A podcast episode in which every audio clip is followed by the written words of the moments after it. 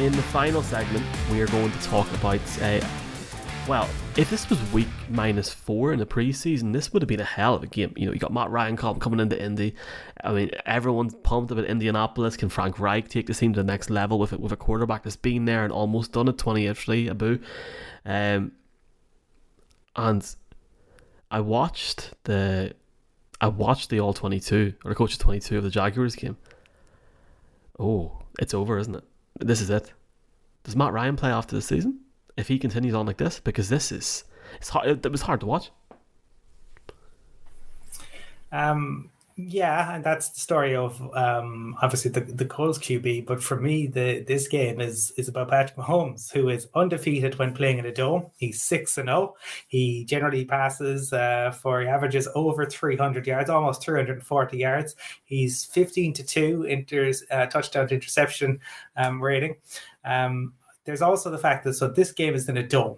It's Patrick Mahomes in a dome is Patrick Mahomes against Gus Bradley's defense. He's taken him on seven times. He has 17 touchdowns and two interceptions.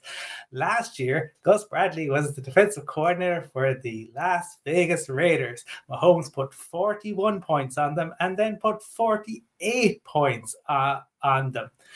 Gus Bradley's defense thus far this year, 72% completion rate, and that came against Davis Mills and Trevor Lawrence.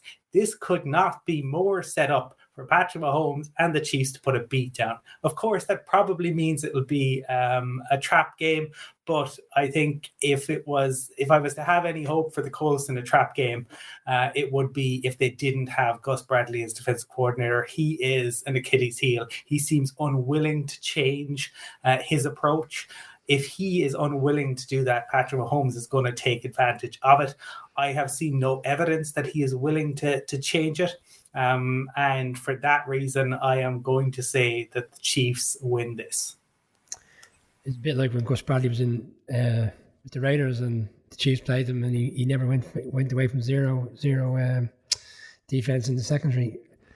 The Colts need to correct a few things, and I know Matt Ryan is getting all the the grief and all the critics, but he's, he says he's getting beaten up. The offensive line hasn't worked so far.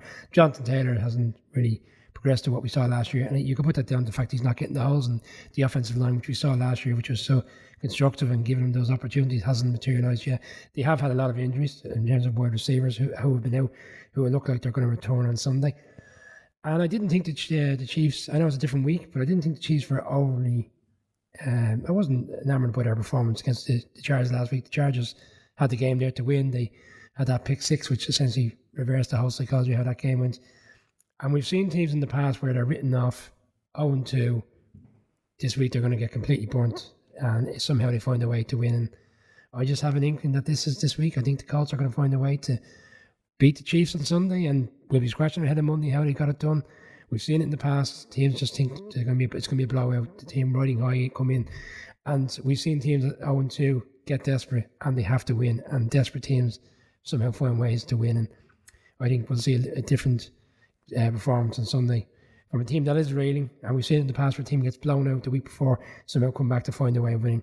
And it's, it's if they win, it is a massive upset because they're going against arguably one of the best teams in the league, if not one of the best teams to potentially go and win the Super Bowl this year. But I just have a feeling that they're going to find a way on Sunday to scheme against this Chiefs offense, defensively. The players come back off injury as well. Leonard has come back. There's a few players in the secondary, and they'll have a lot more players at their disposal to go and put points up, and they'll find a way to get over the line. So for me, I'm taking the shock. I'm going to Colts. Uh, if you gents will allow me a little bit of cross sport referencing for a moment, very clearly we're just talking about the Panthers. Matt Rhule's um, derriere is feeling a little bit warmed. He is in the proverbial hot seat. If you don't mind, I'm thinking he's going to be a bit like Scott Parker very, very soon. Maybe the first coach fired from an NFL team this year. However, no, uh, another coach that's certainly feeling the warmth around his uh, rear is Frank Reich, and he could be the Thomas Tuchel, the shock firing that nobody necessarily predicted at the start of the year. Jim Irsay is not the most patient of people. He is not best pleased, you can well imagine. Scoring zip against the divisional rival, continuing the decline in Jacksonville. uh, is not a good sign.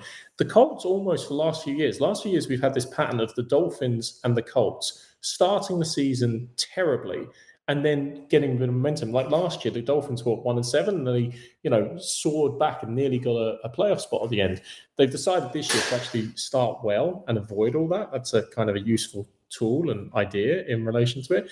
But the Colts are continuing on this theme of let's just start late, let's just lose a few games, give people a chance, and then try and surge backwards, uh, surge back. The problem is, so far, they've shown no confidence in being able to surge back. Yes, they were missing Pittman last week. There's a legitimate piece. Oh, Alexa, for some reason, wants to talk to me here, guys. Who are you picking, Mark?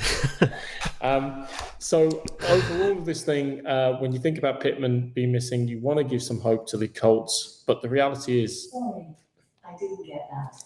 The internet isn't reachable. Alexa, turn off. There we go. Um, overall, the Chiefs. There we go.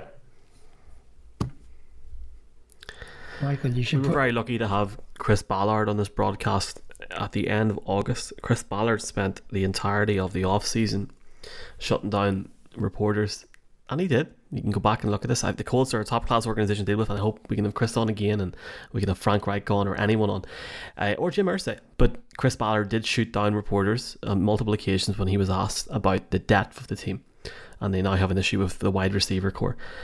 Not just that, last week statistically, going with next gen stats in the NFL, um, the Colts targets had the least amount of separation of any group in the league, whereas Tyreek Hill had a separation average of 4.7 or 4.9, which is absolutely ridiculous. And that's a discussion for Sunday's broadcast. Uh, but more so, Matt, Matt Ryan looks old. Matt Ryan looks done, and I hope I'm I hope I'm damn wrong. But six and a half points is beyond beyond generous uh, on the spread to, to a better bet responsibly. Do not listen to a word I'm saying. But I mean, it was free last week. It should it should be. You know, if if we're looking at games last week with the Packers and the Bills at minus ten, this could be a cricket score. And I'll go as far as saying, if the Chiefs don't win this game, I'll not come on next week. Like this is beyond a lock. The way that Matt Ryan played last week in terms of the yards of separation, the motion out of the pocket, his need to feel to try and pressure plays when he didn't need to do so. There's only one quarterback that I've seen realms of that, and it was Peyton Manning in 2015, 2016. I think he's cooked. I think he's done. Let's bear in So mind that we I'm, all I'm, thought, I'm picking all, I'm picking the Chiefs. we all thought, Sorry. sorry. at the start of the season, we all felt that he wasn't done and he would have a great season and the Colts would win this division. It's two games.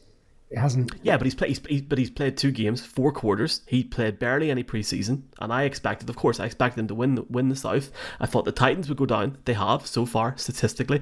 Didn't expect the Jaguars to go up as much as they have. But if he continues to play at the average way in which he's playing in those two games, they might not win the game. He's been shocking, and we can sit here and say, "Oh, Pittman's out, Hines out." That's fine, and those guys can get open, but he's not even throwing the ball correctly. But he's not It's getting the time. Because the offensive line has been crippled over, the, over in the first two games. Yeah, and that's I- and that's that's you- a that, that's a that's a that's a head coach and a GM issue as well. Yeah. you know But I think that, that, that should have been you have addressed. a fair evaluation if he was stepping back into the pocket. See, everybody had this narrative that he'll go in there. He's been beaten up in Atlanta because the offensive line has been a pilot, you know, what, for the past five years. And poor Matt Ryan, who's had a great career, has been crippled. If only he was playing for a team that could look after him and keep him upright. And the Colts offensive line had arguably been one of the best in the league for the past five years. So that's that's the that's what we were all banking on. If they get the offensive line, if the offensive line was playing really well for the first two weeks, and he was back in the pocket and he wasn't making the plays and the arm strength was looking poor, I'd say fair enough. Yeah, you're you're onto something. But we haven't seen that yet. I want to see Matt Ryan play a game where he's allowed to step up in the pocket. He's allowed to, t- to step back. He can move up in the pocket. He can make the throw. And if it's not working, then, then I'll say, yeah, fair enough. Right now, I don't believe we've seen that. I think we might get an opportunity to see that on Sunday. Aye, but they're playing the Chiefs. That's that's all right. Look, anyway, Yeah. it, it wasn't Hines. It was Pierce. Sorry, on on the injury list. So apologies, folks. Any further comments to make on that? Or are we all going once, Everybody thinks I'm bonkers. and going everything. twice? No, well, I, I, I, gonna, I think that is a like f- fair play to you, sir. It'll make it a bit of crack on Sunday.